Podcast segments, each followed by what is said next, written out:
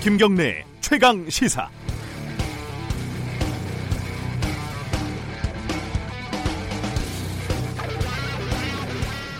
여야가 경쟁적으로 국회의원 자녀들의 대학 입시를 전면적으로 조사하겠다 이런 법안을 제출하겠다 이렇게 밝히고 있습니다.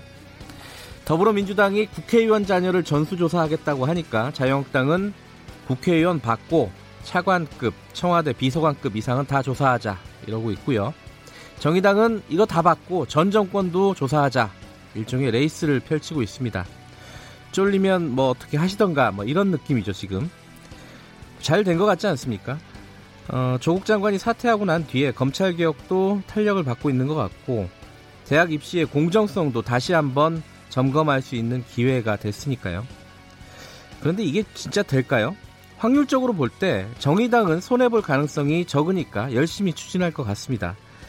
민주당하고 자유한국당 어, 요즘 말로 하면 안 봐도 유튜브지요. 팬은 까봐야 알겠지만 누가 나올지 예측이 쉽지 않을 겁니다. 아마 그래서 조사위원회 구성, 조사 대상 범위 뭐 이런 디테일을 놓고 서로의 탐맛을 함, 탐만하면서 시간만 보내겠죠. 상대방 때문에 통과 안 된다고 계속 우기면서요. 총선 전까지 이 법안 통과 못한다에 제 손목은 못 걸고 500원 걸겠습니다. 속지 마세요, 여러분.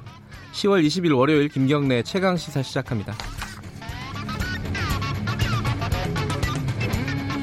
김경래 최강 시사는 유튜브 라이브로도 함께하고 계십니다. 문자 참여 기다리고요. 샵 9730으로 보내주시면 됩니다. 짧은 문자는 50원, 긴 문자는 100원 들어갑니다. 스마트폰 애플리케이션 콩 이용하시면 무료로 참여하실 수 있습니다. 주요 뉴스 브리핑부터 시작하겠습니다. 고발뉴스 민동기 기자 어김없이 나와 계십니다. 안녕하세요. 안녕하십니까. 어, 52시간 이거를 국회에서 처리가 안 되니까 청와대에서 뭐 입장을 발표를 했죠.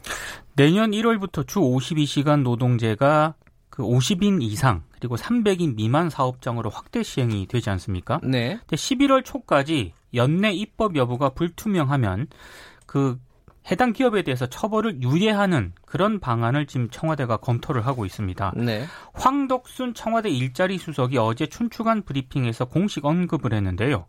대기업도 일정 계도 기간을 둔 바가 있다.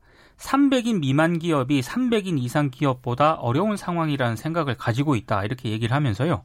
탄력 근로제 보완 입법이 안 되는 상황이라면 보완 방안이 마련될 수 있을 것이다. 이렇게 설명을 했습니다. 그 지난해 7월 주 52시간제가 도입된 300인 이상 기업 같은 경우에도 정부가 최대 9개월 동안 유예 기간을 좀 둔 적이 있거든요. 네. 근데 노동계는 주 52시간제 도입 취지와 맞지 않는다면서 강하게 반발을 하고 있습니다.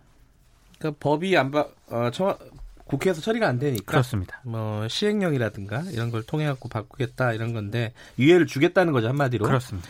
노동계는 반발을 하고 있고요. 주말 사이에 이 기사가 있었습니다. 그 양정철 민주연구원장이죠 지금 직책이. 네. 네. 어, 최동욱 검찰총장을 만났다. 이게 어떤 내용이죠?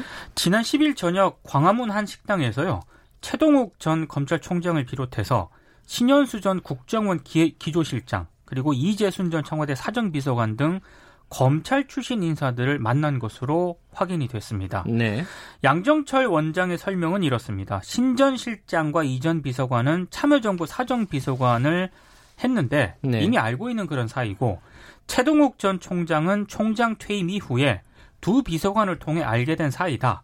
미국 연수를 끝내고 돌아온 신전 실장을 환영하기 위한 모임이었고 특별한 의미는 없다. 이렇게 얘기를 하고 있습니다. 네. 근데 아무래도 양정철 원장이 내년 총선 과정에서 인재 영입을 지금 맡고 있지 않습니까? 네. 그러니까 뭐 검찰 개혁 조언이라든가 총선 출마 가능성 등을 좀 타진했던 것 아니냐 이런 해석이 나오고 있는데요. 양정철 원장은 총선 출마 제의는 물론이고 검찰 개혁 조언 등을 사람들이 드나드는 공개적인 장소에서 할 수 있겠느냐 이런 해석을 부인을 하고 있습니다. 네. 어, 정경심 동양대 교수 관련된 수사는 이제 다 마무리가 됐다 이렇게 보면 되겠죠? 그렇습니다. 검찰이 이번 주 중으로 구속영장을 청구할 것으로 보인다 이렇게 일부 언론이 보도를 했는데요. 네. 최근 정경심 교수가 뇌종양, 뇌경색 진단을 받은 것으로 알려진 게 최대 변수인 것으로 지금 어, 보도가 되고 있습니다. 근데 관련해서 오늘 동아일보가요. 처음에 건강 문제가 불거졌을 때 검찰이 불구속 기소 쪽으로 선회하는 것 아니냐 이런 전망이 나왔지만 구속영장을 청구하는 쪽으로 방향을 잡았다 이렇게 보도를 하고 있습니다. 네. 그리고 동아일보는 이르면 오늘 구속영장을 청구할 수도 있다 이렇게 오, 보도를- 오늘요? 그렇습니다. 예. 맞는지는 좀 확인을 해봐야 될 것 같습니다. 그 검찰은 근데 진단서가 아직 제대로 안 왔다 이런 입장이더라고요. 그런 입장이거든요. 예, 네. 그, 그 제대로 오면은 아마 구속 과 관련된 그 고려를 좀 해보겠다라는 취지인 것 같은데, 동아일보는 조금 앞서가는 기사인 것 예, 같습니다. 어떻게 될지 잘 모르겠네요 이 부분은. 박근혜 전 대통령 소식이 하나 들어와 있네요.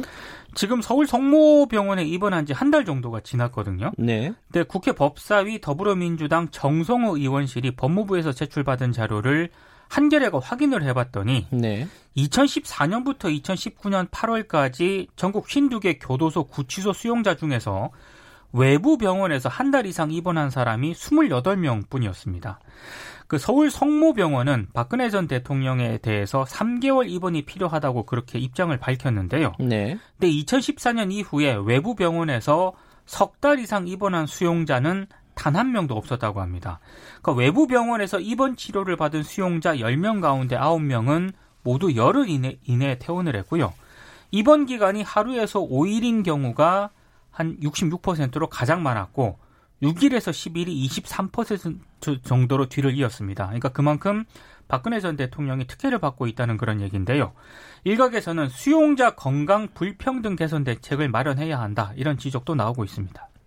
생각보다 적군요. 이렇게 밖에 나가서 수술 받거나 이러는 사람들이. 예. 저는 생각보다 너무 적더라고요. 예, 보니까. 네. 그러니까 3개월은 거의 유일하다. 그렇습니다. 예, 이런 뜻이고요. 이재용 삼성전자 부회장 재판이 다시 시작된다고요? 다시 이제 이재용 부회장이 법정에 설 것 같습니다. 네. 서울고등법원 형사 1부 심리로 오는 25일 이 부회장의 파기환송심 첫 공판이 열리거든요. 네. 근데 정식 공판 기일이기 때문에 법정에 꼭 출석을 해야 됩니다. 이 부회장이 627일 만에 다시 법정에 나올 가능성이 이제 굉장히 커졌는데요. 네. 대법원 전원 합의체가 지난 8월 29일 이 부회장에 대한 항소심 판결이 잘못됐다고 파기환송을 했습니다. 항소심 판결에서 뇌물로 인정하지 않았던 34억 상당의 말세피를 대법원은 뇌물로 인정을 했고요. 그리고 삼성이 최순실 씨가 운영하는 동계 스포츠 영재센터에 16억 2,800만 원을 후원한 것도 역시 대법원은 뇌물로 판단을 했습니다. 여기에 이미 뇌물로 인정이 된 36억 정도까지 합치게 되면 전체 뇌물 액수가 86억 정도 되거든요. 네. 만약에 파기환송심에서 대법원 판단이 그대로 유지가 된다면 이재용 부회장은 실형을 선고받을 가능성이 있습니다. 다시 어, 감옥에 갈 수도 있다. 그렇습니다. 거죠. 어, AI 한동안 얘기가 안 나왔었는데 이 얘기가 나오네요. 충남 지역에서 고병원성이 의심되는 AI 바이러스가 검출이 됐습니다. 이게 야생조류 인플루엔자 이런 거라고 보면 되나요? 그렇습니다. 환경부 소속 국립환경과학원이 충남 아산 부근에서 채취한 야생조류 분변 치료 한 건을 분석을 했거든요. 네. H5형 AI 바이러스가 확인됐다고 밝혔습니다. 고병원성이 의심되는 AI 바이러스라는 게 환경과학원의 설명인데요. 일단 이 바이러스를 정밀 검사를 해서 고병원성 여부를 직접 확인한다는 그런 방침인데 하루 이틀 정도가 소요될 것으로 보입니다. 네. 그리고 지금 아프리카 돼지 열병도 굉장히 심각한데요. 네. 경기 연천군의 민통선 남쪽 바깥으로 약 3km 떨어진 지점에서 야생 멧돼지 폐사체가 발견이 됐는데 아프리카 돼지 열병 바이러스가 검출이 됐습니다. 지금 아프리카 돼지 열병 바이러스가 검출된 멧돼지가 10마리로 늘었는데요. 네. 특히 이번에는 민통선에서 꽤 멀리 떨어진 지점에서 발견이 됐기 때문에 네. 더 광범위하게 퍼졌을 가능성도 제기가 되고 있습니다. 아, 이게 그 경기도 밑으로 아직은 퍼지지 않아서 다행이긴 한데 네. 긴장을 어, 놓치면 안 될 것 같습니다. 네. 어, 지금 그 산재가 발생한 기업에서 청년 친화 강소 기업을 인증을 받았다 이런 소식도 들어와 있네요. 신창현 더불어민주당 의원실이 고용노동부로부터 제출받은 자료에서 확인된 내용인데요. 네. 최근 3년 동안 청년 친화 강소 기업으로 인증받은 업체 가운데 노동자가 과로사, 과로 자살로 숨진 기업 11곳이 포함이 됐습니다. 심지어 과로사, 과로 자살이 발생했는데도 2년 연속 선정된 기업도 5곳이나 됐다고 하는데요. 이 고용부가 근무 조건이 우수한 중소기업을 꼽아서 청년치나 강소기업으로 인증을 해서 각종 혜택을 주고 있거든요. 네. 원칙적으로 임금 체불이 있거나 산재 사망 사고가 발생하게 되면 이 기업에 선정될 수가 없습니다. 근데 선정 기업 10곳 가운데 3곳 정도만 현장 시사를 받는 등 심사 과정도 굉장히 부실했던 것으로 드러났습니다. 대충 한다 이거죠? 그렇습니다. 저 주말에 제일 뭐랄까 눈에 띄는 기사라고 할까요? 어, 이 뉴질랜드 대사 부부가 동성 부부잖아요. 그렇습니다. 청와대 초청을 공식적으로 했다 이런 소식이 들어와 있네요. 그러니까 지난 18일 문재인 대통령 주재로 청와대 녹지원에서 주한 외교관 리셉션이 열렸거든요. 네. 그 뉴질랜드 대사 그 터너 대사인데요. 네. 동성 배우자인 이케다 히로시와 함께 참석을 했습니다. 이들은 2013년 뉴질랜드가 동성 결혼을 합법화하면서 법적인 부부가 됐는데 네. 우리 정부가 동성 결혼을 인정하지 않고 있지만 터너 대사가 부임할 당시에 동성 배우자에게 비자를 발급을 했거든요. 네. 처음으로 대통령 주재 리셉션에 동성 부부가 참여한 그런 케이스라고 합니다. 세상은 이렇게 변해가고 있습니다. 그렇습니다. 지뉴스 브리핑이었습니다. 고발뉴스 민동기 기자였습니다. 고맙습니다. 고맙습니다. 김경래 최강 시사 듣고 계신 지금 시각은 7시 36분입니다.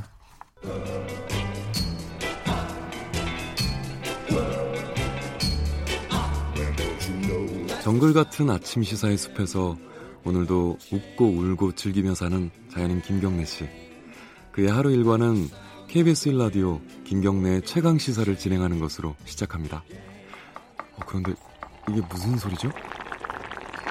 아침부터 열심히 준비한 자연인 김경래의 밥상 같이 드셔보실래요? 후회 없는 아침 건강한 시사 김경래의 최강 시사 김경래 최강 시사 듣고 계십니다. 어, 조국 장관 사태 이후에요. 이 대규모 집회가 멈춰지지 않을까라는 예측도 있었는데 그렇지는 않았습니다. 토요일 날 어, 여의도에서 검찰 개혁과 관련된 촛불 집회가 대규모로 있었고 그리고 광화문에서는요. 어, 자유한국당이 집회를 열어서 정권 심판을 외쳤습니다. 지금 이제 쟁점은 이제 사퇴 여부를 넘어가서 어, 공수처가 큰 쟁점으로 떠올랐더라고요. 이게 민주당이 이제 사법 개혁안 중에 공수처법을 먼저 처리하겠다 뭐 이런 입장을 밝히기도 했었고요. 오늘은 여기에 대해서 야당 입장 좀 들어보겠습니다. 자유한국당 유기준 의원님 연결하겠습니다. 안녕하세요. 네, 안녕하십니까 유기준입니다. 네, 지금 제가 앞서 잠깐 말씀드렸는데 민주당은 공수처법을 먼저 처리하겠다 이런 입장이에요. 어, 지금 자유한국당은 공수처는 절대 안 된다 이러고 있는데 절대 안 되는 이유 뭐 요걸 좀 간단하게 좀 설명을 해주시면요. 그 사법 개혁이 바로 이제 공수처법 처리다 이렇게 이야기를 하고 있는데 그렇죠. 네. 그렇지 않습니다 전혀. 음. 네, 공수처는 전혀 별개의 것이고요. 네. 그다음에 지금 경제가 아주 무너지고 네. 그다음 외교 안보도 엉망인 그런 상황에서 네. 국정의 주된 관심사를 그 전환을 해서 경제를 살리고 그 안보를 그 구멍난 안보를 다시 메우는 게 중요한 것인데 네. 이것을 가지고 웬 공수처라고 말하는 것인지 음. 이해하기 어려운 그런 상황이고 오히려 이런 것을 통해서 사법을 장악하고 언론을 장악해서 국민의 눈과 귀를 가리고 있는 문재인 정권을 심판하라는 국민의 요구에 문재인 정부가 잘 들어야 될 것입니다. 공수처법이 검찰 개혁의 한 사안 아닌가요? 그게 검찰 개혁과 관련 없다 이렇게 보시는 건가요? 그러면? 전혀 관련이 없죠. 공수처가 왜 그 검찰 개혁입니까? 검찰은 어. 검찰 개혁은 네. 그 검찰이 지금 비례하게 네. 그 수사권과 기소권을 갖고 있기 때문에 네. 그 부분을 국민의 눈높이에서 만족할 만한 검찰권을 행조, 행사할 수 있는 그곳에 네. 초점을 맞춰야지 이게 또 다른 그 권력기관인 어, 공수처를 많이 설치하는 그것이 검찰개혁이라고 하는 것은 완전히 잘못된 생각이죠. 어. 근데 이제 검찰의 좀 비대한 권력 이런 것들을 좀 나누는 차원에서 이 공수처를 만들고 공수처를 좀 독립적으로 운영하면은 어 뭐 살아있는 권력이라든가 이쪽에 수사가 원활하게 되지 않겠느냐. 애초에 설계는 그렇게 됐던 거 아닌가요? 그런데 지금 현재의 네. 우리 법 체제 하에서 네. 그 어떤 고위공직자라 하더라도 네. 그 법- 법 앞에서는 어, 다그 평등한 것이고 또 잘못한 일이 있으면 다 수사를 받고 더구나 이런 것에 대비해서 그그 상설 특검이라든지 그 다른 법 특별 검찰관제 이런 게 있습니다. 이런, 이런 제도를 운영도 안 해오고 네. 특별 감찰관 제도하고 상설 특검법 이런 게 있는데 네. 이것을 가지고도 충분히 또 현재 그 검찰 수사로도 충분히 할 수 있는데 그것을 안 하고 별도의. 그 사정기관인 공수처를 만든다는 것은 이게 세계적으로 그런 입법 내에도 없을 뿐만 아니라 네. 충분히 악용할 수 있는 그런 그 권력기관을 만드는 것이 되겠죠. 예. 그러니까 세계적으로 입법례도 없고 방금 말씀하신 거는 뭐 옥상옥 같이 필요 없는 조직이다 이런 말씀이신 거잖아요. 그죠? 그렇죠. 불- 전혀 불필요하죠. 왜 지금 이게 필요합니까? 근데 이제 어, 더불어민주당 송기현 의원 그 법사위 간사잖아요. 네. 그래서 지난주에 인터뷰를 했는데 거기에 대해서 이렇게 대답을 죄송합니다. 말씀을 하시더라고요. 네네. 어, 세계적으로 입법례가 없는 건 맞는데 우리나라 같은 검찰 이런 비대한 권력을 가진 검찰도 세계적으로 없다 이런 입장이시더라고요.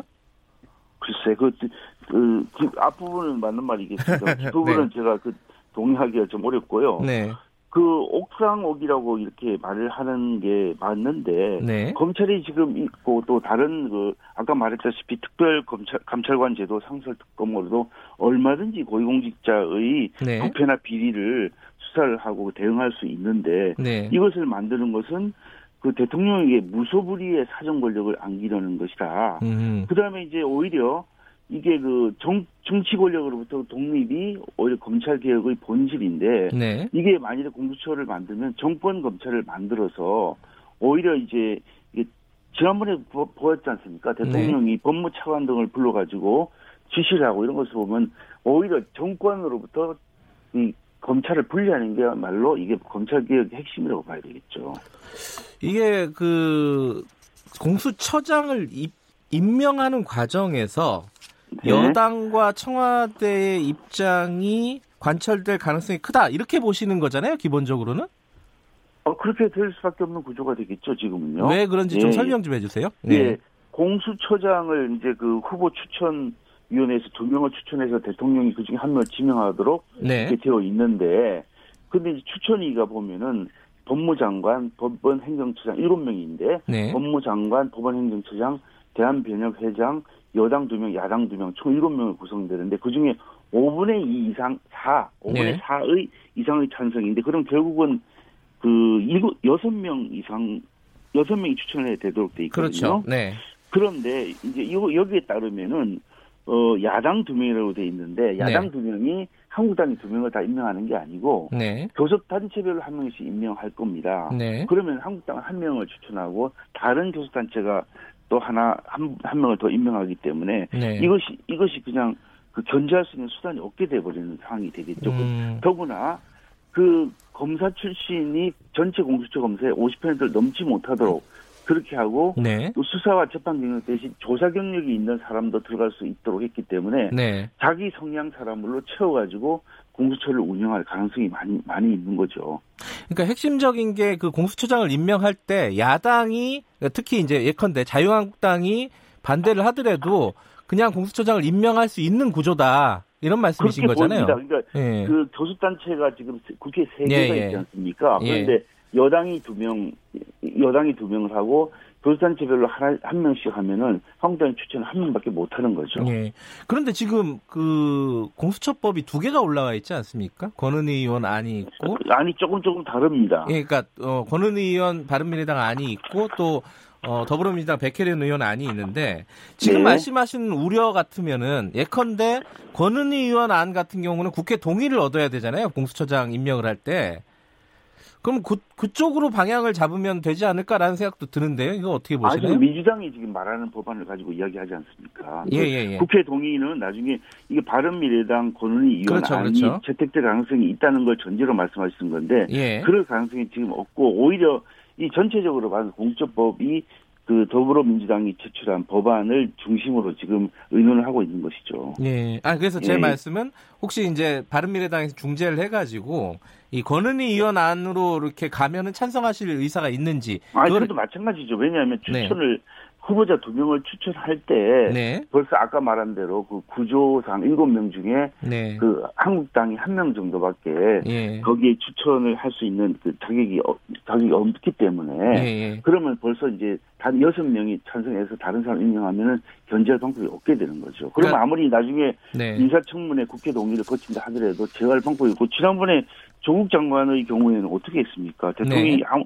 뭐라고 해도 인사 과- 청문 과정에서 각종 의혹이 불거져도 대통령 임명 강행 선택하면 방법이 없지 않습니까? 지금 예. 더불어민주당 안을 가지고 제가 이야기합니다. 아, 그러니까 바른미래당 안은 아예 지금 고려를 하지 않고 계신 건 거네요. 그죠? 아니 이것 이것저것 다 고려를 할 수는 없는데 네, 네. 지금 여기서 말씀하시는 거는 네. 더불어민주당 안에 보면은 후보자 두 명을 추천을 해서 그중 일명 한 명을 대통령이 지명해서 인사청문회 거쳐 임명하도록 돼 있는데 예, 예. 여기는 그러면 지난번에 조국 장관 인사청문 과정에서 많은 의혹이 불거지고 그래도 대통령 임명 강행을 선택하면 어떻게 견제할 방법이 없지 않습니까? 지금 민주당에서 나오는 얘기는 29일 날, 그러니까 10월 29일 날 이르면요. 처리할 수도 있다. 뭐 이런 얘기도 흘러나오고 있는데 이러면은 그러면 어떻게 대응을 하시겠습니까?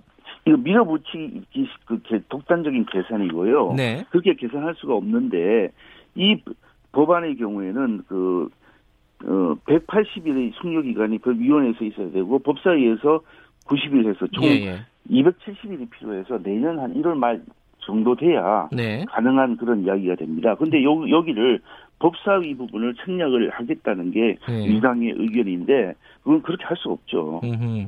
이 계산이 그렇게 한- 한다면은 이게 그러면 그 지금 있는 어, 국회 선진화법을 자기 멋대로 해석하는 게 되겠습니다. 그러니까 그게 이제 명시적으로 국회법에 안 나와서 서로 간에 해석이 다른 것 같은데 만약에 어, 민주당 쪽에서 29일 날 처리하는 걸로 이렇게 좀 가닥을 잡고 밀어붙이면은 거기에 대한 대응을 어떻게 하실지 그걸 좀 여쭤보고 싶어요. 뭐 야당 네. 그 거기에 지금 다른 야당도 네. 그뭐 이 공수처법에 대해서 찬성하는지는 모르겠습니다만은 네. 각자 다른 스케줄과 목적지가 다르기 때문에 네. 한마디로 같은 마차에 타기 어렵습니다. 그래서 음흠. 10월 10월 말 처리는 일단 자의적으로 그 날짜를 해석해서 안 되는 것일 뿐만 아니라 네. 그 비슷한 생각을 가지고 있는 다른 야당의 경우에도 그 목적하고 스케줄 이게 다르기 때문에 네. 그렇게 할 수 없고 더구나 이 공수처 철치는 찬성하지만 공수처법을 포함한 사법 개혁안을 선거제 개혁안보다 먼저 처리, 처리하는 것을 과연 다른 야당이 응할지. 상당히 의문이죠. 예.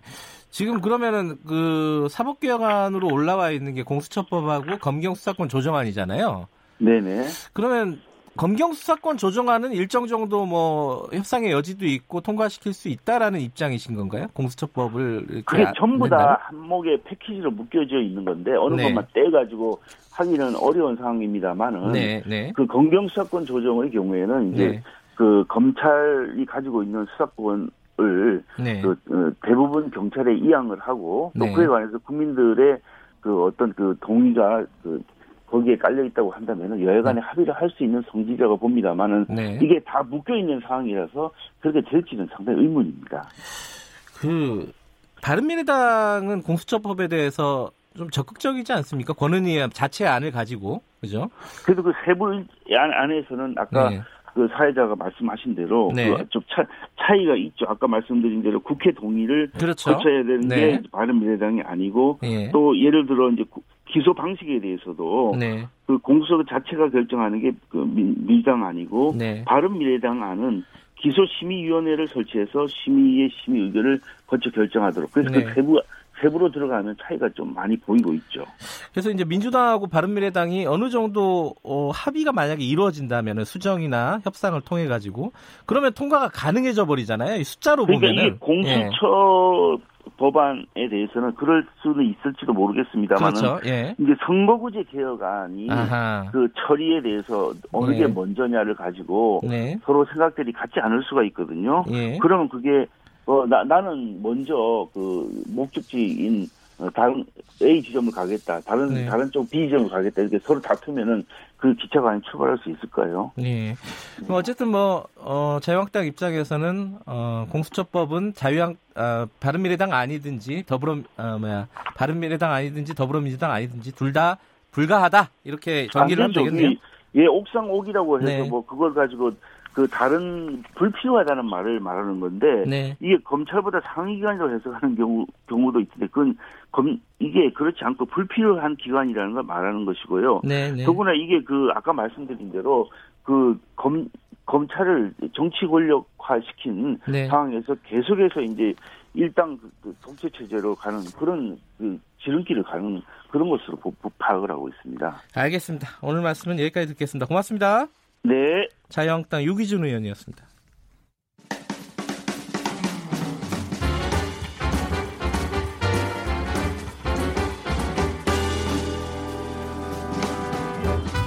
여러분의 아침을 책임집니다. 김경래의 최강 시사.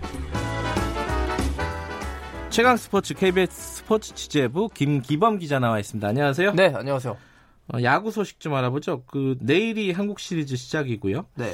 또 하나가 어 끝나면은 이게 프리미어 10이라는 게 있잖아요. 예, 예, 예. 근데 우리가 지금 도쿄 올림픽 출전이 뭐 빨간불이 켜졌다. 이게 무슨 말이에요? 좀 비상이 걸렸습니다. 왜 그런 거죠? 내년에 도쿄 올림픽 열리잖아요. 네. 야구가 정식 종목이기 때문에 우리가 본선에 진출해야 되는데 본선 진출 방법은 크게 두 가지가 있습니다. 말씀하신 그 11월에 열리는 국가대항전인 프리미어 12에서 어, 개최국 일본이죠. 네. 개최국 일본을 제외한 아시아 국가 가운데 가장 좋은 성적을 내는 것. 그게 그래가지고 본선 티켓을 얻을 수 있는 거 하나예요. 네. 근데 그 플랜 B가 있거든요. 두 번째가 올림픽 예선을 통과하는 겁니다. 다른 종목과 마찬가지로 음. 아시아 지역 예선을 거쳐서 최종 예선 그 다음에 도쿄올림픽 본선 이렇게 가는 축구도 그렇게 하잖아요. 음. 보통 그런 과정을 밟, 밟을 수가 있는데 네. 요 한 가지가 어저께 삭제된 거예요. 어 그래요? 네, 그 지난 주말에 아시아 야구 선수권 대회에 우리나라가 출전했는데 어, 주로 대학 선수들로 구성된 음. 대표팀입니다. 여기서 우리 대표팀이 생각지도 않게 중국한테 졌어요. 아 그래요? 네, 중국은 사실상 거의 야구 불모지에 가까운 그런 국가여서 우리의 계산상으로는 당연히 중국 정도는 꺾고 최종 예선에 진출해서 설사 우리가 11월 프리미어리그 12에서 어, 올림픽 진출 티켓을 아, 못 단다. 그런다 음. 하더라도 담, 그 최종 예선의 기회가 남아있기 때문에 어떤 쿠션이 있었던 거죠. 근데 이게 지금 사라져버린 겁니다. 중국한테 졌다. 네, 어. 그래서 이 대회를 결국 4위로 마치면서 최종 예선 진출권 획득을 실패했고요. 이렇게 되면서 우리 대표팀이 야구 그 올림픽에 나갈 수 있는 방법은 딱 한 가지. 프리미어 12에서 티켓을 확보하는 것 외에는 없게 됐습니다. 당연히 김경문 감독의 어깨가 더 무거워졌고요. 네. 자, 프리미어 12. 그 전 세계 이거는 아시아뿐 아니라 전 세계 야구 잘하는 나라들이 다 오는 겁니다. 랭킹선으로. 그 미국, 쿠바 이런 나라들도 나오는 거예요. 그래서 우리나라는 이 프리미어 12에서 아시아 국가들이 있지 않습니까? 네. 여기서 개최국인 일본을 제외한 한 그 대만, 호주, 한국 이렇게 세 가지 국가가 있는데 여기서 1위를 해야 되는 거예요. 이제 음. 그래서 그 일단 그 프리미어 12에서 우리가 조별리그를 통과해서 슈퍼라운드에 진출하는 것 자체가 급선무인데 이 조에서 같은 조가 호주, 쿠바, 캐나다예요. 네. 그렇기 때문에 호주가 같이 있어요. 우리나라와 예. 함께 그 올림픽 진출 본선 티켓을 다투는 호주가 같은 조에 있기 때문에 일단 무조건 호주는 제치고 그 다음에 슈퍼라운드에 진출한 음. 다음에 슈퍼라운드에 올라올 수 있는 대만까지 제쳐야 됩니다. 음흠. 그런 상황. 이게 쉬울 줄 알았는데 올림픽 진출하는 거 야구는 그, 그렇게 쉽지도 않네요 아, 네, 지금. 그렇습니다. 네. 야구가 우리나라가 이제 미국, 일본 다음으로 잘하는 음. 국가이기 때문에 메달은 물론이고 올림픽 본선 진출이야. 뭘 걱정하겠냐. 그리고 10년, 11년 전 베이징 올림픽 때 우리가 금메달을 아하. 따지 않았습니까? 기억이 나네요. 자, 네. defending 챔피언인데요. 그럼에도 불구하고 본선 진출조차 가시밭길이 된. 자, 이번에 그 대학 선수들 위주로 대표팀을 꾸린 대한야구협회 책임론도 좀 일정 부분 네. 음. 나오고 있고요. 너무 안일한 대응 아니었냐. 이게 그냥 아시아 선수권 대회가 아니고 올림픽 출전권이 걸려 있는데 좀 보통 그 예전 같은 경우에는 대학 선수들 외에 그 준 프로 선수들이 많이 나갔습니다. 뭐 음. 경찰청이나 이런 선수들이 많이 나가서 그 프로 다음에 전력을 구축했는데 이번엔 너무 대학 선수들에게 국제 대회 경험을 뭐 키워주고자 했다. 이게 이제 대한야구협회의 그 이유인데요. 조금 좀 안일한 예. 대응이 아니었나라는 비판도? 나옵니다. 아, 이렇게 네. 평가를 받을 수 있겠네요. 시간이 많지 않지만 프로축구 소식 하나 네. 알아보죠. 인천 유나이티드의 눈물이 화제가 됐다. 지금 이, 이맘때쯤 되면은 강등권 경쟁이 치열하잖아요. 예. 인천 유나이티드도 언제나들 강등권에서 간당간당하게 아, 살아가는 그렇군요. 팀에서 예. 별명이 강등 왕인데 아, 생존 왕입니다. 이 팀이. 근데 지난 주말에 이제 그 성남한테 승리를 거두고 모든 선수들이 다 눈물을 흘렸어요. 아, 그리고 강등권에서 약간 탈출해서 눈물을 흘렸다. 이렇게 음. 생각이 됐었는데 알고 보니까 유상철 인천 감독이 좀 위중한 아. 병에 걸렸다고 합니다. 그래서 그 감독을 위해서 투혼을 다 했다고. 그래서 황달 증세를 일단 입원했는데 일단 오늘 네. 검사 결과 나와봐야 알겠습니다. 알겠습니다. 네. KBS 김기범 기자였습니다. 고맙습니다. 고맙습니다. 1부 여기까지 하겠습니다.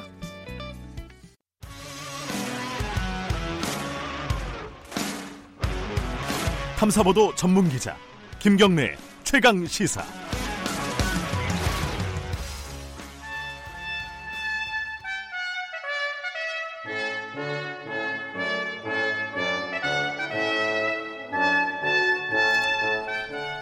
네, 김경래 최강 시사 2부 시작하겠습니다.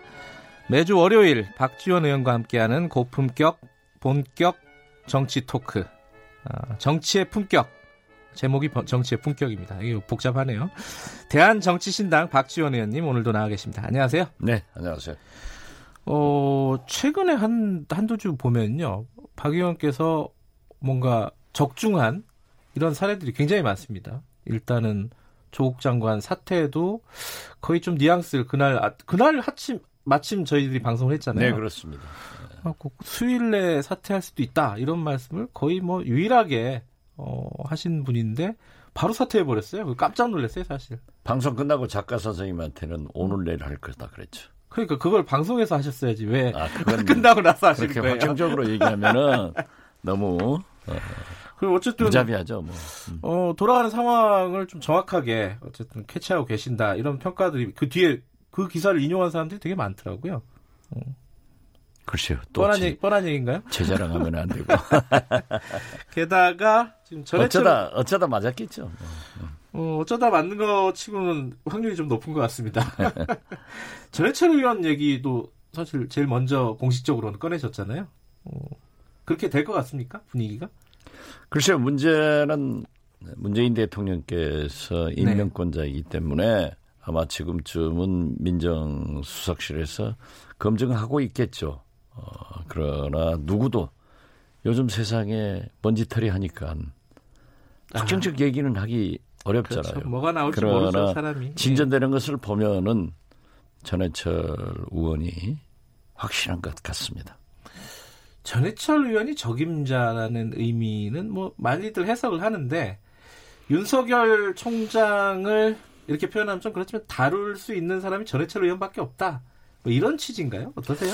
그렇게 지금 현재 누구를 다루고 예, 이러한 시대, 예, 그러한 정권은 아닙니다. 음, 그렇기 때문에 윤석열 총장도 네, 어, 청문회를 통해서나 국정감사를 통해서 네, 검찰 개혁의 필요성을 인지하고 있고 네, 또 사전에 에, 사실 검찰 수사 관행 문화를 개혁하겠다고 발표한 것은 높이 평가를 해야 됩니다. 네, 그리고 공수처 문제에 대해서도 분명하게 제가 청문회에 물었을 때도 또 국정감사에서도 네, 필요성을 느끼고 있기 때문에 네, 저는 예, 법무부 장관과 검찰총장의 대결보다는 네, 서로 협력해서 국민이 바라는 검찰로 가는 것이 필요하다. 음, 그런 의미에서 보면은 전해철 의원이 네, 그런 능력을 가지고 있고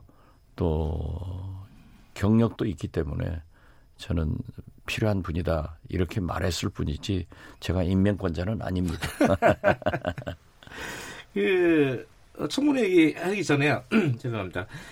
조국 장관 얘기 잠깐 여쭤보면 그 조국 장관에 대해서도 전- 전 장관이죠 이제는 조국 전 장관에 대해서도 말씀을 하신 적이 있었어요. 이 총선 가고 대선 갈 거다. 어, 그렇게 화제가 됐던 말씀이신데 예측이시죠. 지금 사실 총선에 갈 확률이 이런 이렇게 됨으로써 더 높아진 거 아니냐라는 측면도 있고요. 어떻게 보십니까? 모든 것은 검찰 수사 결과를 보고 검찰 수사. 음. 결정하겠죠. 그리고 만약에 에, 가족들이 기소가 돼서 네. 특히 정경심 교수의 신병 처리 여부에 또 어, 사법부에서 어떤 방향으로 어, 재판이 진행되느냐 거기에서 따라 거기에 따라서 결정되겠지만은 조국 장관으로서는 일정한 음, 검찰 개혁의 엔진은 그렇기 때문에 에, 직접 국민 심판 받겠다라고 생각할 수 있을 겁니다. 음흠. 문제는 민주당에서 네. 어, 조국 전 장관이 예, 출마를 하는 것이 당적으로 필요한가 아닌가. 네. 그렇지만 지금 보면은 조국 전 장관 사퇴하자마자 공수처 전국으로 돌아가서 그러니까요. 다시 또 갈등이 일어나는 문제에 대해서는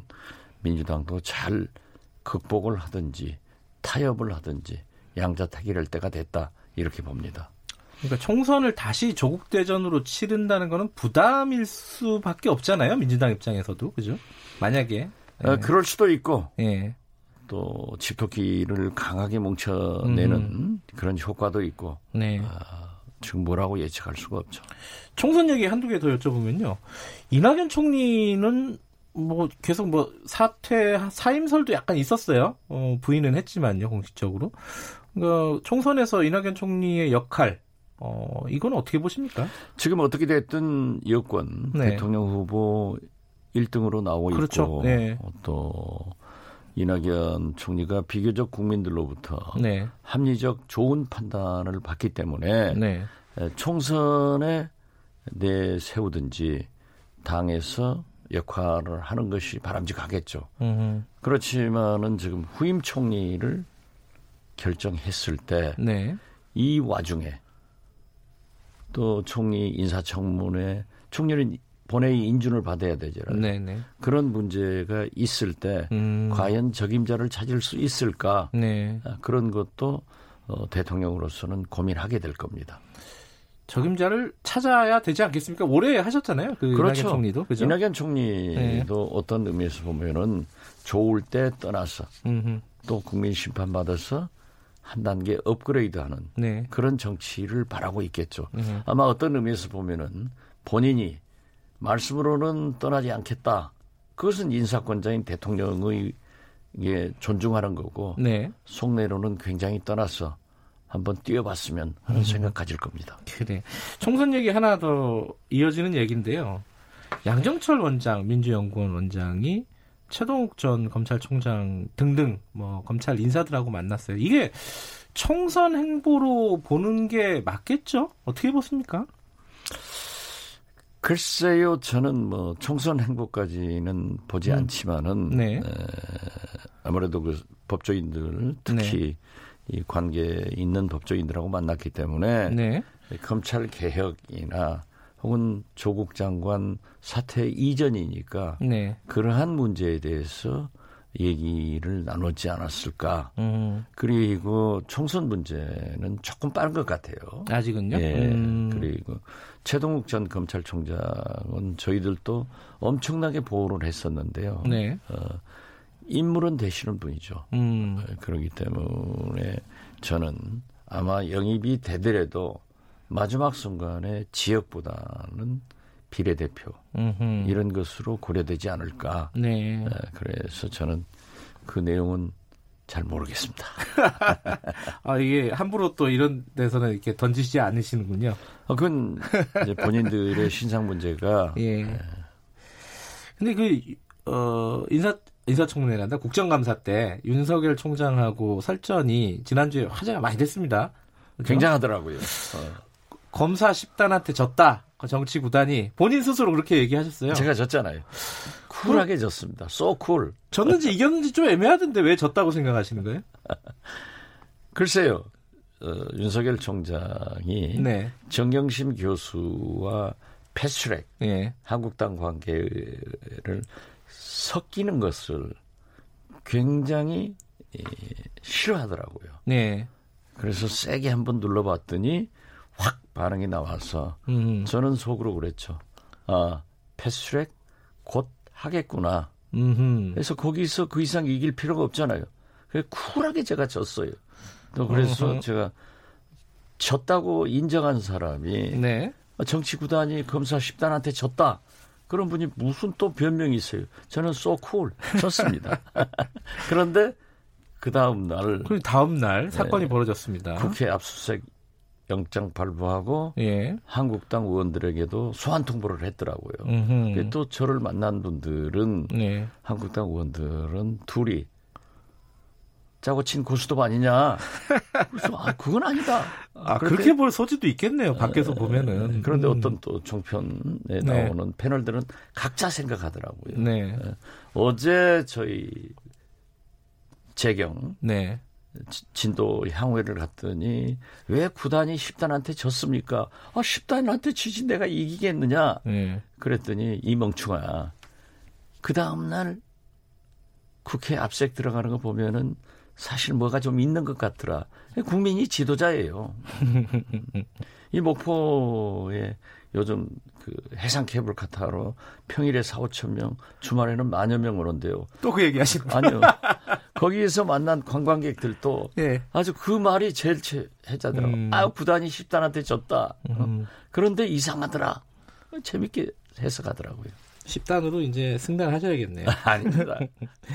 지금 어, 패스트트랙 수사는 어, 압수수색 들어가고 소환을 할 수 있을까요? 국회의원들을 지금 검찰 아무리 윤석열 총장이라도 그건 국회의원 본인들이 출석하지 않으면 방법이 없죠. 물론 네. 체포영장을 발부할 수 있지만은 네, 그렇게까지 또 이 국회가 굉장히 어려운 상태에서 네, 어, 윤석열 총장도 무리수는 두지 않을 거예요. 네, 그렇지만은 정경심 교수는 소환하지 않고 네, 바로 기소를 했는데 네, 한국당 국회의원들이 경찰에도 네, 검찰에도 소환 통보를 받고 응하지 않았다고 하면은 그것도 그대로 기소할 수 있다. 음흠, 저는 그렇게 보고 그것을 추궁했죠. 네, 그런 걸 이제 윤석열 총장이 발끈한 걸 보면은 아 바로 시작되고 바로 기소할 수 있다. 저는 그렇게 음. 봤습니다.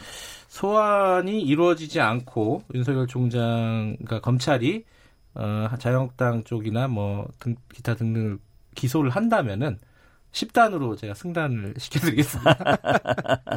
저 그렇게- 식단은 바라지 않지만 그렇게 네. 될 겁니다. 그렇게 될 가능성이 꽤 높아지는 것 같아요. 예, 소환을 응하지 않는 것도 나쁘고 예, 소환 조사하지 않고 바로 기소하는 것도 바람직한 일은 아닙니다. 그래서 한국당 의원들이 회기 네. 중이지만은 적당한 시간을 이용해서 네, 검찰에 출두해서 얘기를 해야 될 겁니다. 단 황교안 대표나 나경원 대표는 자기가 지시했으니까 나가지 마라. 네, 라고 하는 것은 어, 한국당 대표와 원내대표가 법이 아닙니다. 또 그분들은 법조인이 네. 그러한 얘기를 하는 것은 바람직하지 않다 하는 것도 지적합니다. 이거 하나 여쭤보고 넘어가야 될 것 같은데 지금 아까 어, 박영님께서도 이제 지금 공수처 전국이 됐다고 말씀하셨잖아요.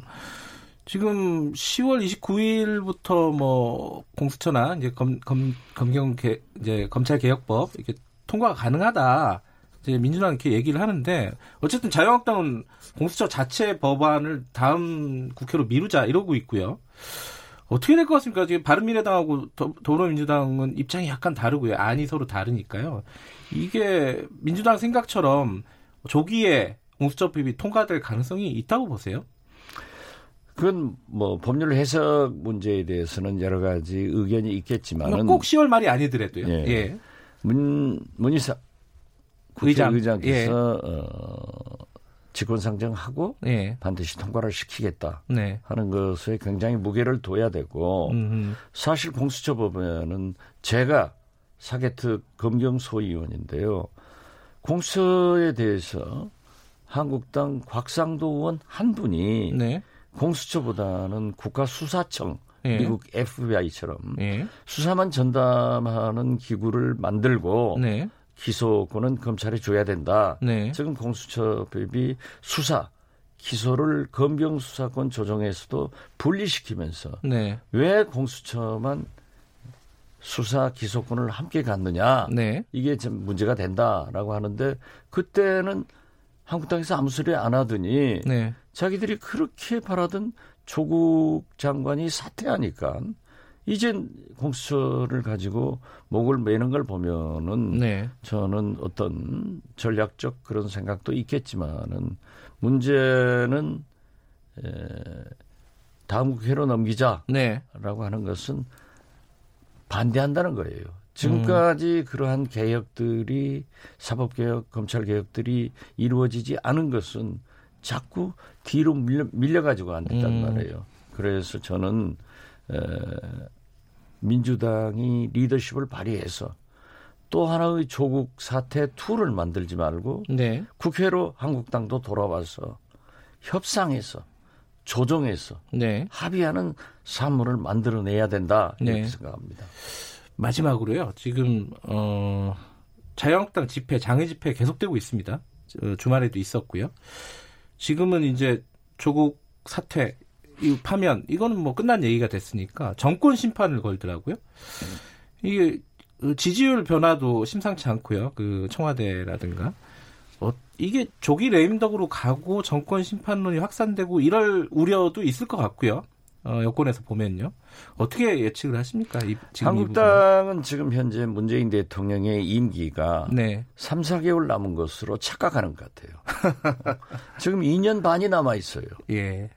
그리고 그렇게 자기들이 조국 장관을 사퇴시켰다. 네. 여기에서 국회로 돌아와서 이제 민생, 네. 청년 실업, 사강 외교, 돼지 열병 네. 이런 것들을 처리하는 게 아니라 다시 광화문으로 나가서 문재인 뭐 사퇴, 탄핵 별 얘기가 나오니까 네. 지지도가 안 올라가는 겁니다. 음. 국민들은 그걸 바라지 않고 있어요.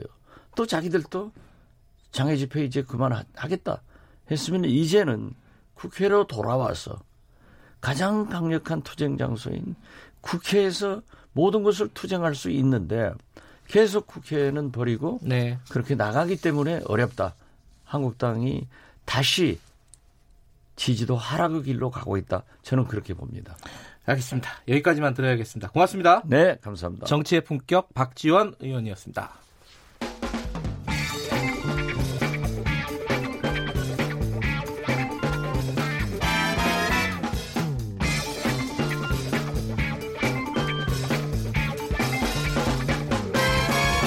윤태곤의 눈.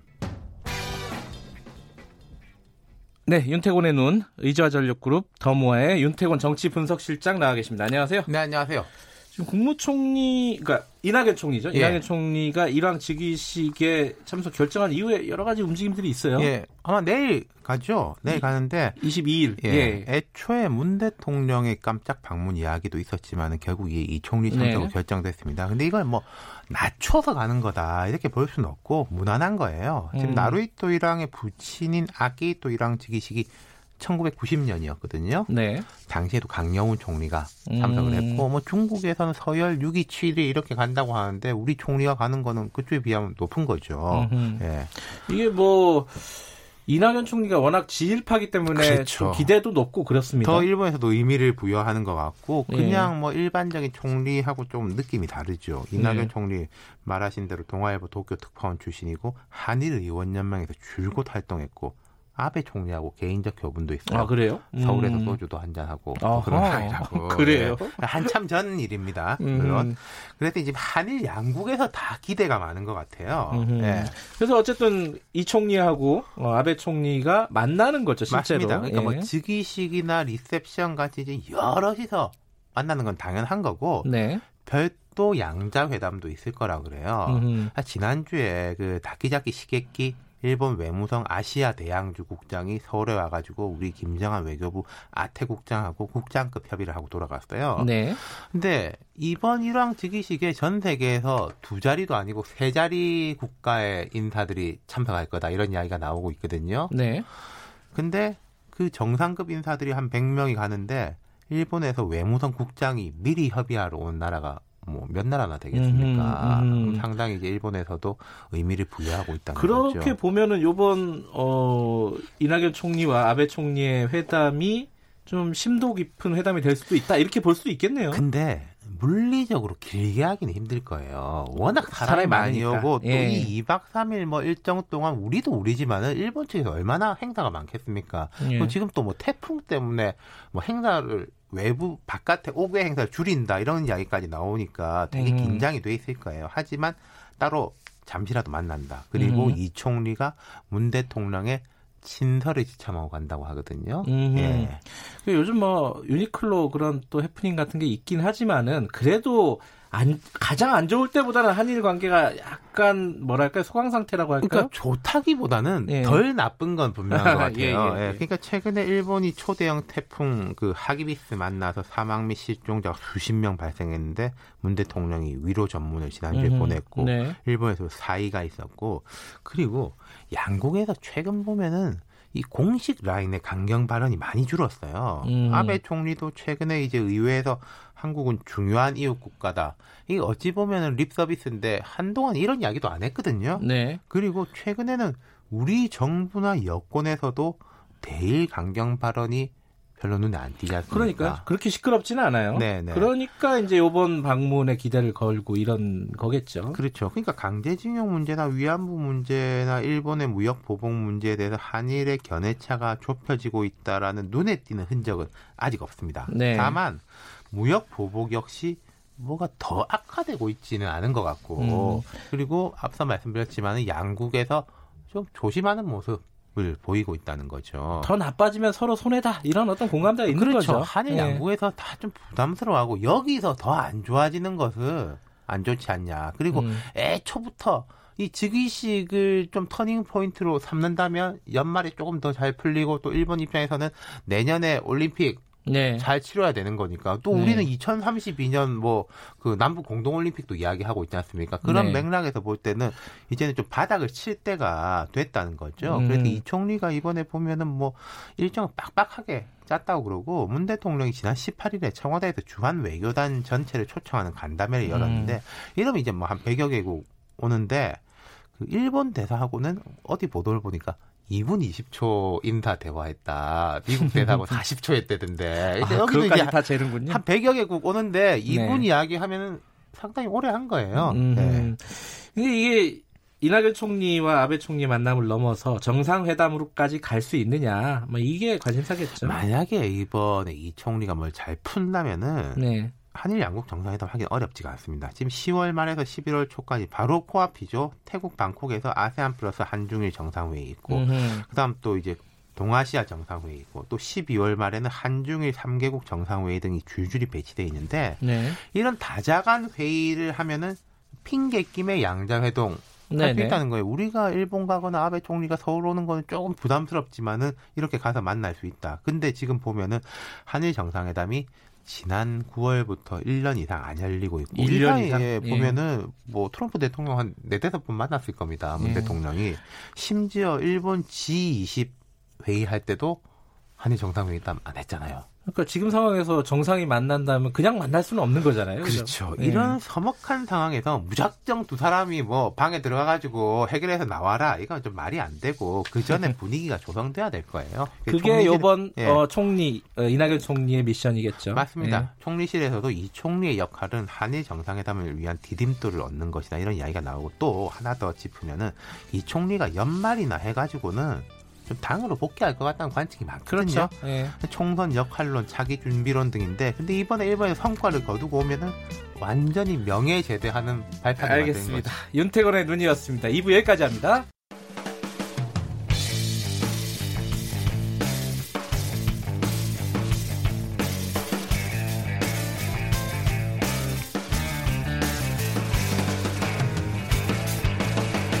김경래의 최강 시사. 예, 김경래 최강 시사 3부 시작하겠습니다. 오늘 언론 얘기 잠깐 해보겠습니다. 이 신문이나 이게 포털에서 기사 같은 거 읽으시면요, 이게 광고인지 기사인지 헷갈리시는 헷갈리는 그런 기사들이 꽤 많습니다.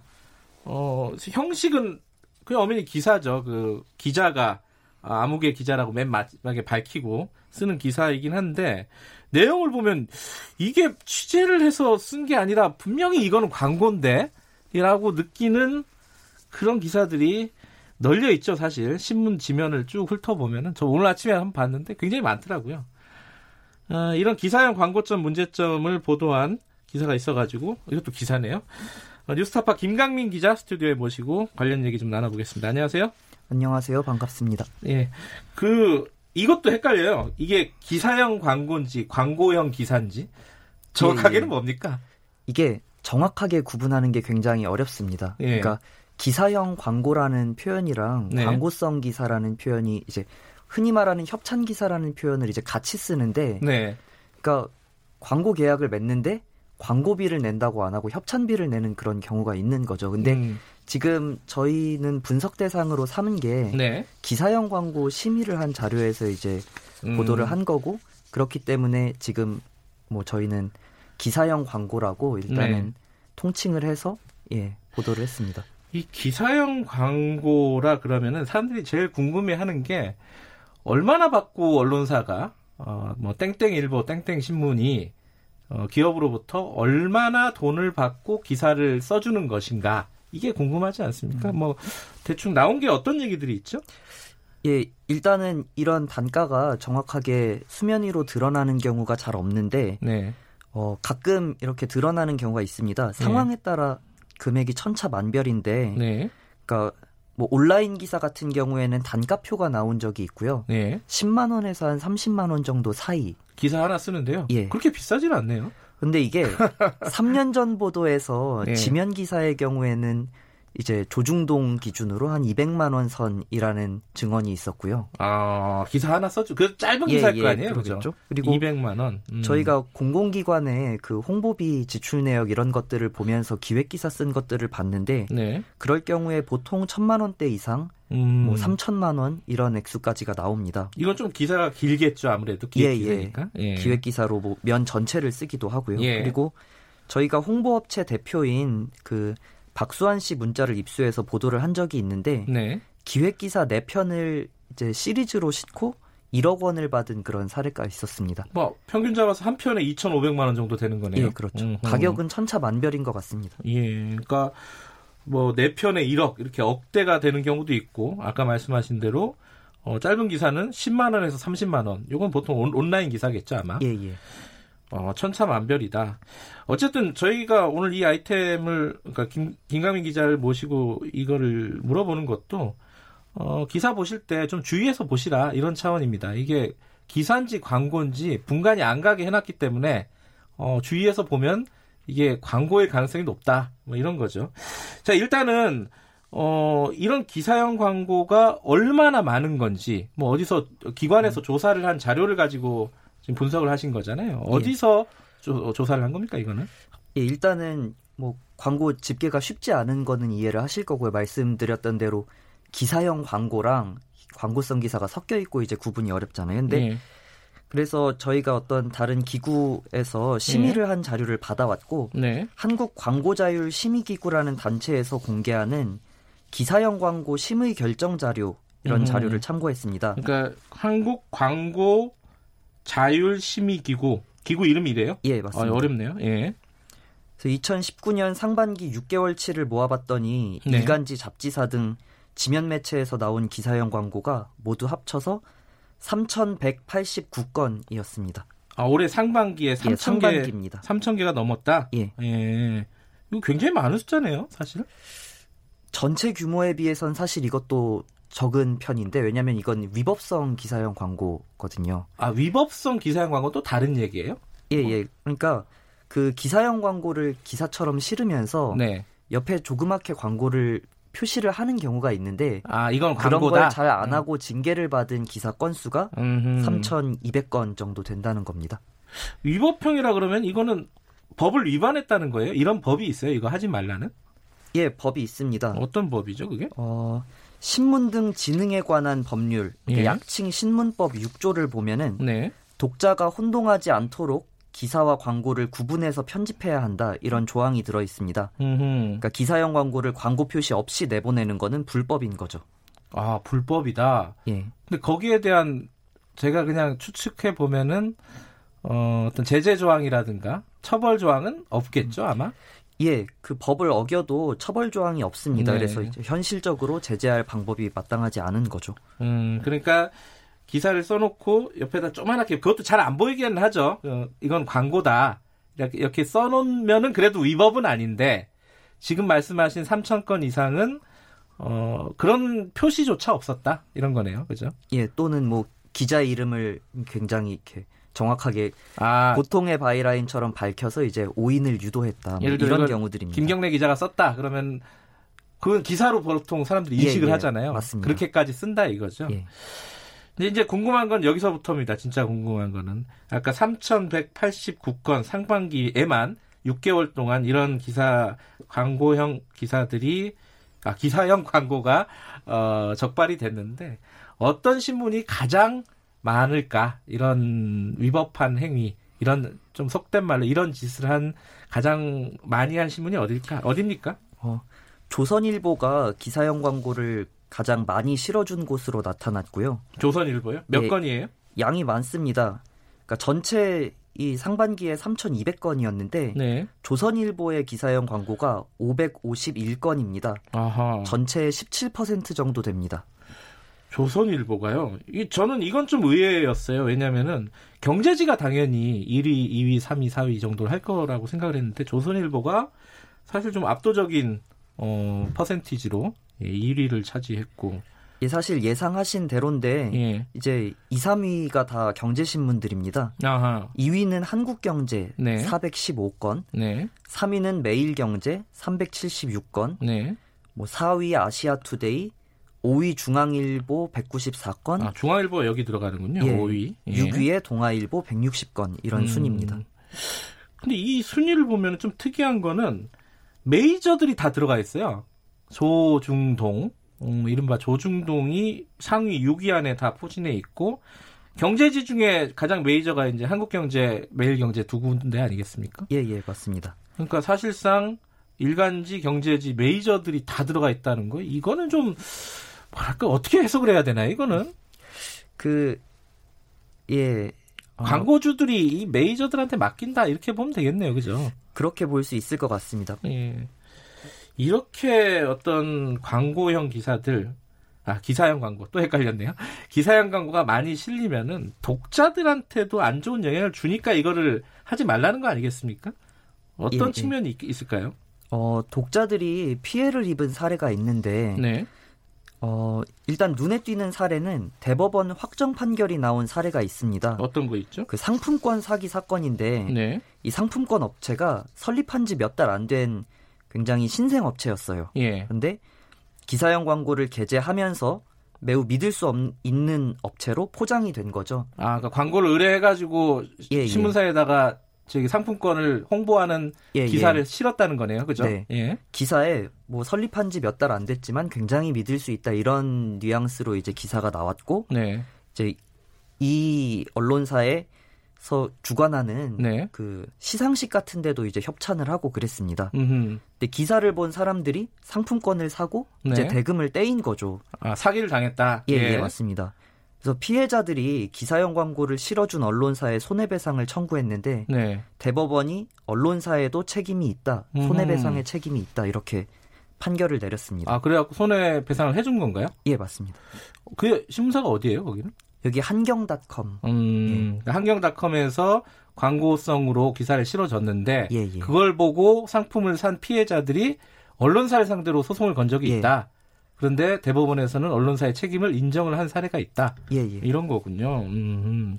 근데 이제 그거는 사실 법적인 문제고 뭐 피해 보상에 대한 문제인데 그보다 더 큰 문제는 사실 전반적으로 안 그래도 한국 언론 신뢰도가 낮잖아요. 그 신뢰도를 더 갉아먹는 그런 사례들이 아닌가라는 생각도 음. 들어요. 네, 네. 어느 정도로 신뢰도가 한국 언론이 낮죠? 어, 로이터 저널리즘 연구소 자료를 저희가 찾아봤는데 네. 그 38개국 정도 여러 나라 선진국들 중심으로 이런 네. 나라에서 기사 신뢰도를 설문조사를 합니다. 네. 한국은 기사를 전반적으로 얼마나 신뢰하는지를 묻는 질문에 네. 그렇다고 한 대답이 22%였습니다. 음흠. 이게 조사 대상 이 38개 나라 중에 꼴찌입니다. 네. 근데 이게 올해만 그런 게 아니라 4년 연속으로 최하위권이라고 합니다. 안 그래도 이렇게 최하위권 꼴찌 신뢰도를 꼴찌를 기록하는 한국 언론이 이런 뭐랄까요 광고성 기사들을 계속 실으면서 오히려 뭐 어, 신뢰도를 계속 깎아먹고 있다 뭐 이렇게 볼 수도 있을 것 같아요. 근데 중요한 건 이거 어떻게 해야 되느냐 이거 아니겠습니까? 예. 대책이 있습니까 이게? 어, 현재는 네. 좀 대책이 마땅하지 않은 상태입니다. 사실은 지금 상황이 전체적으로 좀 심각해져 가고 있다는 인식이 네. 그 관계자들 사이에서는 있고요. 예. 역사를 좀 살펴보면은 2010년 이전에 그 공공기관인 신문발전위원회에서 원래 기사형 광고를 심의를 했거든요. 네. 그때는 기사랑 광고를 구분 안 할 경우 과태료를 2천만 원까지 구- 부과할 수 있다 이런 처벌 조항도 있었습니다. 아 그때는 처벌 조항 있었어요? 예, 예, 2010년 원래 전에는? 있었습니다. 예. 근데 2010년도에 이제 심의를 자율 심의 방식으로 전환을 하면서 이제 저희가 자료를 가져왔던 그 광고 자율 심의 기구에서 심의를 하게 된 거죠. 자율 예. 심의를 하게 된 건데 그때 과체, 과태료 조항이 폐지가 됐습니다. 아 그래요? 근데 이게 폐지가 음. 되면서 좀 뭔가 점점 더 심해지는 그런 추세가 이어지는 거죠. 네. 그래서 일부에서는 자율 규제가 완전히 무너졌기 때문에 과태료뿐만이 아니라 심한 경우에 영업 정지까지 묻는 그런 강한 조치를 취해야 되는 거 아닌가 이런 음. 예, 이런 이야기까지 나오고 있습니다. 2010년도에 처벌 조항이 폐지가 된 이후에 예. 자율 규제를 하겠다. 이게 원래 이제 많이 흔히 하는 얘기잖아요. 언론은 어, 자율 규제를 해야 된다. 그죠? 예, 예. 국가에서 간섭하면 안 된다. 이랬는데 실제로 어, 상황은 더 악화됐고 그래서 지금 어, 과태료 같은 것들 다시 되살려야 되, 지 않느냐라는 네, 네. 얘기들이 나오고 이게 있다.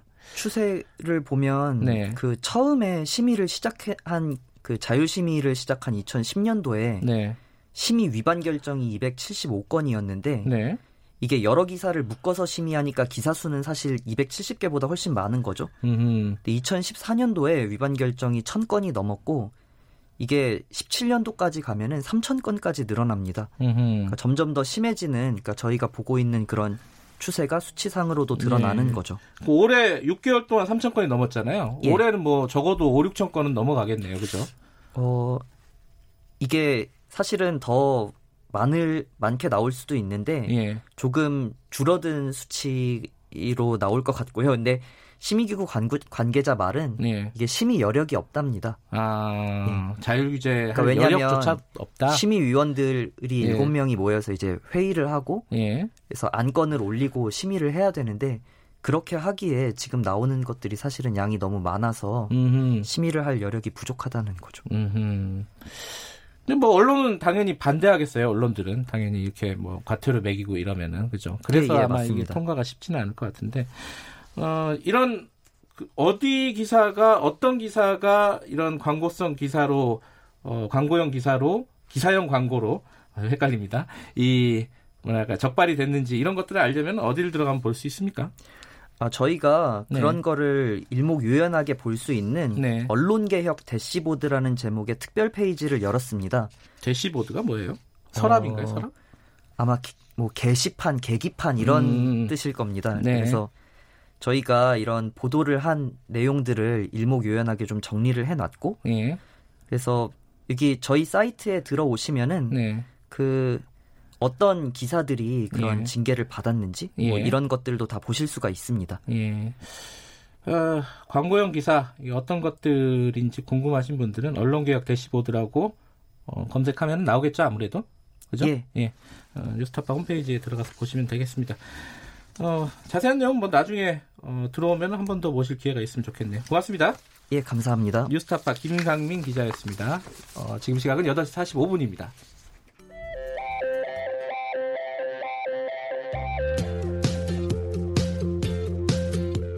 오늘 하루 이슈의 중심 김경래의 최강 시사 사학비리 얘기가 최근에 많이 나오고 있죠. 음, 이번 국정감사에서 나온 얘기로만 보면은 어, 이게 초중고하고 뭐 유치원, 대학교 어, 이런 10년 정도에 드러나지 않은 비위 액수가 6천억이 넘는다. 이게 뭐 사실 뭐 보통 사람들은 가늠이 잘 안 가는 액수들입니다. 이게 비리가 굉장히 심각하다는 얘기인데 이런 비리들을 꾸준히 제기하시는 그 내부 고발자들이 있습니다. 그러니까 조금씩 자정이 되고는 하는데 그런 어떤 어, 비리를 제보하고 이렇게 밖으로 알리는 분들, 알린 분들이 또 징계를 받고 학교에서 많은 고통을 겪고 있다 이런 얘기도 많이 들어보셨잖아요. 오늘은 그 실제 사례죠. 어, 최근에 이제 사학비리 제, 제보한 이후에 최근에 해임이 돼서 보복 징계 논란이 있는 권중현 선생님과 함께 관련 얘기 좀 잠깐 나눠보겠습니다. 스튜디오에 특별히 나와 주셨습니다. 안녕하세요. 예, 안녕하세요. 이게 사학 비리를 제보한 이후에 이게 2011년 말씀이신가요? 예, 예. 뭐, 뭘 제보했길래 이렇게 강한 해임 같은 징계를 받으신 거예요? 뭐, 그, 직접적인 그 예. 해임 명분은 뭐 또 명시적으로 드러난 거는 따로 있지만은 네. 그 사학에서 어떤 갈등을 하다가 해임된 사람 보면 그 맥락이 있거든요. 네. 어, 그 2011년도에 각종 뭐 시설 공사, 급식 비리라든가 아니면은 뭐 매점 운영이라든가 학교 발전 기금 뭐 상당히 모든 부분에 이렇게 문제점이 많아 보였고요. 네. 뭐 그런 것들을 제보한 제보했던 일이 있고 근데 뭐 그것이 직접적인 지금 계기가 된건 징계 아닌데 사유로 적혀 있는 건 아니죠. 아니죠. 예. 그러나 이제 그 이후에 뭐 그런 거 말고도 어, 자, 자유령 사립고등학교 전환 과정에서의 내부 비판이라든가 음. 뭐또 교육활동 운영상의 그 파행이라든가 뭐 교권 침해 사례 이런 것들을 제보하고 그런 것들이 언론 기사화되고 이런 것들이 아마 이사장님이나 음. 어, 학교장 선생님들한테는 심기를 상당히 불편하게 한 게 누적되고 그럴 때마다 이제 인사 그 불이익이 뒤따랐고 그런 네. 것들을 이제 작년에 항의하는 과정에서 발생한 일 이제 이런 음. 걸로 인해 가지고 해임으로 이어진 것 같습니다. 음, 이게 뭐 학교 이름은 굳이 밝히지는 않겠습니다. 이게 워낙 많이 예, 예. 만연한 사건이라서 예.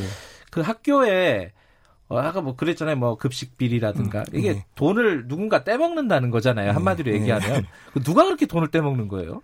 결국은 아니 뭐 그거는 제가 뭐 여기서 이렇게 뭘 예. 말씀드릴 수 있는 사, 사안은 아니고요. 사학, 또 사학을 운영하는 뭐 예, 떼어 먹는 것도 있지만은 예. 꼭 직접적으로 떼어 먹지 않다고 하더라도 예. 그러니까 법령이라든가 규정을 위반해 가지고 네. 어 운영되고 네. 어 해야 할 어떤 정도 이런 예. 것들을 걷지 않고 편법으로 한다든가 이런 것들도 있고 네. 어, 이렇게 현장에서 보면은 어 다양한 사례의 어떤 그 부조리라든가 음. 부적정 사례 이런 것들을 막연하게라도 이렇게 느낄 수가 있거든요. 음. 근데 이제 실제로 징계를 받은 사례를 아, 뭐, 음. 뭐 원인을 보면은 복종 의무, 예. 품위 유지 의무 위반 뭐 이런 건데요.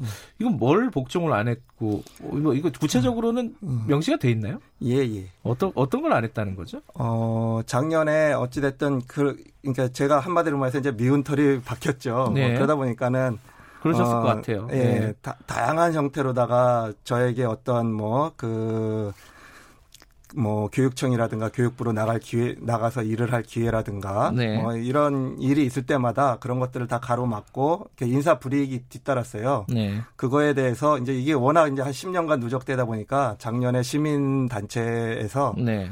어 약간 이렇게 하- 항의 그거를 항의하면서 면담 예. 요청도 하고 그러니까 거부하고 그러니까 밖에서 이제 1인 시위를 시민단체 관계자들이 이렇게 좀 했어요. 음. 예, 그거를 멈추게 하라라고 이제 말씀을 하셨는데 음. 아, 제가 그거를 멈추게 어, 하지 아- 않고 뭐 네. 이런 것들이 복종 의무 위반으로다가 명시돼 있더라고요. 예.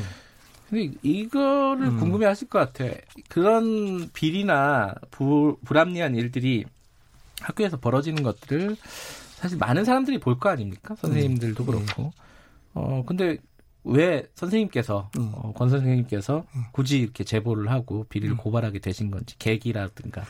뭐 특별한 계기가 있었던 거는 예. 아니고요. 예, 그 2011년도 당시 같은 경우는 뭐 새 이사장님이 취임하시고 얼마 안 됐을 때였는데 네. 행정실 직원이 급격하게 교체되고 그러면서 상당히 학교가 혼란이 많았어요. 음. 심지어는 뭐 선생님들 월급 계산 같은 경우도 네. 몇 달, 수개월 동안 막 틀리게 계산돼 가지고 모든 선생님들이 다 그 네. 아우성을 칠 정도로 뭐 그러다 보니까는 그거 말고도 어 곳곳에 어떤 이런 그 학교가 정상적으로 운영되지 못하고 이런 것들을 보이는데 어 내부에서는 그런 거를 이제 내부 비판이라든가 이런 것들을 네. 하- 그런 것들이 보장되고 견제와 균형 이런 것들이 학교에서 작동이 되면은 내부에서 해결하면 되는데 그럴 조건이 아니었으니까 네.